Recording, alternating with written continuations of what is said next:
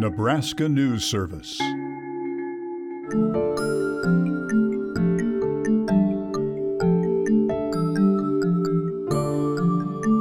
Hello, Nebraskans. I'm your host, Natalie Syons, and welcome back for the third episode of Unhoused Nebraskans Facing Evictions During COVID 19.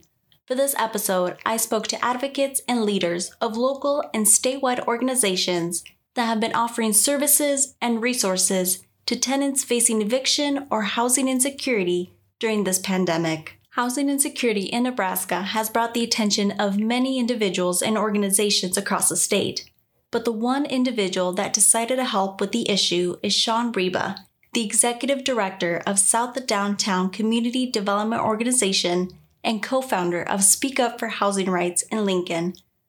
Ryba connected with Matthew Cavanaugh, the executive director of the Nebraska Housing Developers Association, and they founded Speak Up as a way to bring together Lincoln organizations focused on helping with housing insecurity by providing services and resources. So we had invited about 20 different organizations to the table, and we started planning uh, what this would look like if we were to bring this evicted exhibit to town. What are some other things that we could do to work together, make an impact around, you know, policy related matters? Is there a way that we can work together to increase public awareness around housing issues and also you know education like you know we're hoping that maybe there's an opportunity for us to offer more education. Ryba said he came up with the idea of creating this initiative after reading Matthew Desmond's book Evicted and learning about an art exhibit focused on educating Americans about the housing crisis in the U.S. He said he realized the connection and impact Desmond's book and this art exhibit could offer to Nebraskans and decided to bring the exhibit to Nebraska. We want to plug people in if they're interested and if they're excited. They're moved by the exhibit and all the different activities that we have planned for the next six months. We want to make sure that we're plugging them in and clearly identifying ways in which they can get involved to make a difference. However, Ryba and Cavanaugh didn't know the impact this initiative would have during the pandemic.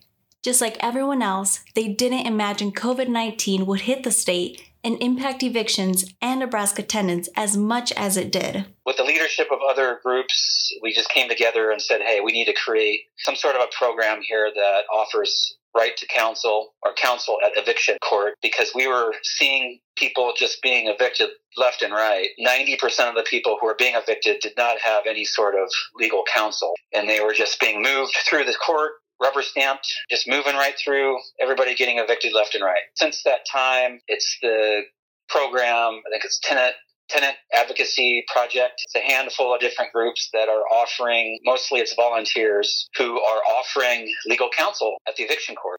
Other local and statewide organizations such as the Nebraska Appleseed and Civic Nebraska and Legal Aid are also helping with this housing initiative. Ryba said the help of volunteer attorneys at Legal Aid the Tenants Assistance Project, and UNL's College of Law Civil Clinic are a huge help to tenants facing eviction court. I think we're seeing a reverse. As I said, nine nine out of ten people were being evicted before because they didn't have counsel present. Now I think we've flipped the the uh, script. If folks are showing up to the eviction court and they have legal counsel. We're seeing at least eight or nine out of 10 people are staying housed for the time being. Ryba said the purpose of Speak Up for Housing Rights serving as an umbrella organization is truly fulfilling its goal of creating a call to action and getting the attention of state leaders and activists. I think what it has done is it has magnified and almost elevated and has made a stronger case for the importance of focusing on housing rights and housing access. And I think what it's done is it's really strengthened collaborations. I think it's energized and it's kind of inspired groups to come to the table, to, to work together, to find solutions. I also think that it has forced this issue, the housing issue and eviction, it's really kind of forced it into the, the, the spotlight and it's going to make it very difficult for folks to ignore it. So I think in a way it has really created an opportunity for us to advance housing policy and housing initiatives. Despite the wonderful work all of the organizations and Speak Up for Housing Rights have done, Ryba is aware that the pandemic is not over and the state's housing insecurity will not end soon. Yet, the motivation to solve the housing crisis in Nebraska is still there here in Lincoln, we're very, very fortunate to have resources that we do have and the wonderful organizations and people, parts of those organizations and their leadership. We are very fortunate to have a web, a network of, various different supports. And I also think that what I'm most excited about, what I've seen, is that there's a drive and a willingness and an openness to collaborate and work together. Matthew Cavanaugh, the co founder of Speak Up for Housing Rights and executive director of the Nebraska Housing Developers Association, is incorporating its services to the Speak Up initiative. Its mission is to provide affordable housing to Nebraskans through policy and advocacy work.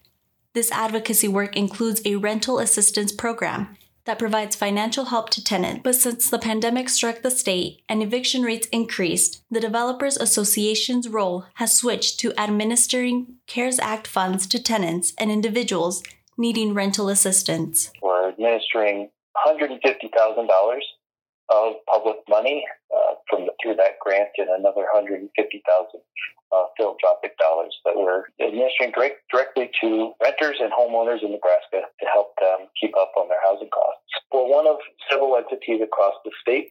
Um, so there are different sources of funding. There's there's been a, a number of sources of funding allocated to try to support housing costs, and, and they're all been being administered by different agencies. So there are other nonprofits and local governments that are also giving out funds for these same reasons. We're all doing it a little bit differently and targeting different populations, all towards the same goal to prevent eviction, keep people housed. Cavanaugh said the Developers Association is advocating for Congress to include $100 billion in the next coronavirus relief package and to implement a nationwide eviction moratorium that will keep all tenants housed despite their situation. Cavanaugh said the only problem at hand is convincing Nebraska representatives to realize the need for additional housing assistance. It's huge. It is. It's overwhelming. The need is. We. It's hard to to overstate how challenging it, it is for Nebraska renters right now to make ends meet and make their housing payments. So as you can, there's a lot of different ways to evaluate it and look at it. But what we do know is that unemployment is at record historic highs in the state. There is a study from the Aspen Institute of Financial Security, and they have looked at state by state data that was collected by, by the Census Bureau, and they evaluate that in Nebraska, as many as 43% of renter households are potentially at risk of eviction for non-payment of rent. So that, that is uh, pretty dramatic number. It's as, as high as some estimates at 28% of Nebraska households, uh, renter households. So between a quarter and a third of renters may be at risk of eviction. By mid September, the Developers Association had helped 21 households with financial assistance within one week. Cavanaugh said over 100 applications for financial help had been received in that week. These applications were for rental and mortgage payment assistance. The thing about the CARES Act funding that's important to understand is that we are not able to solve the housing problem with this funding.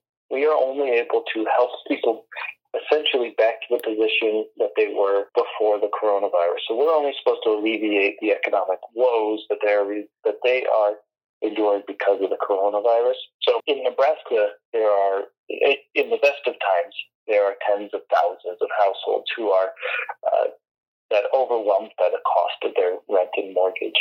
And these people are living um, on the margins and at risk of eviction, even in the best of times. But something when the when the coronavirus happens, that spreads dramatically into new territories and, um, in new households and people who are not used to being on on the edge of uh, of poverty or, or housing, losing their housing are now starting to experience that. Just like Speak Up for Housing Rights, the metro area continuum of care for the homeless serves a similar purpose, bringing together agencies that provided the services to individuals in need. Randy McCoy, the executive director of Continuum of Care, said the Housing Problem Solving Project within this organization is focused on helping the homeless or people in risk of becoming homeless through federal funds and other services. This project works alongside the U.S. Department of Housing and Urban Development and the U.S. Interagency Council on Homelessness. Our goal uh, is being a collective impact nonprofit uh, to really bring together all the agencies that do provide services um, to build a system uh, so that people can receive services uh, in an effective manner, to identify gaps in services uh, or, or, or just resources in the community to help uh, identify potential partners and, and ways to fill those gaps.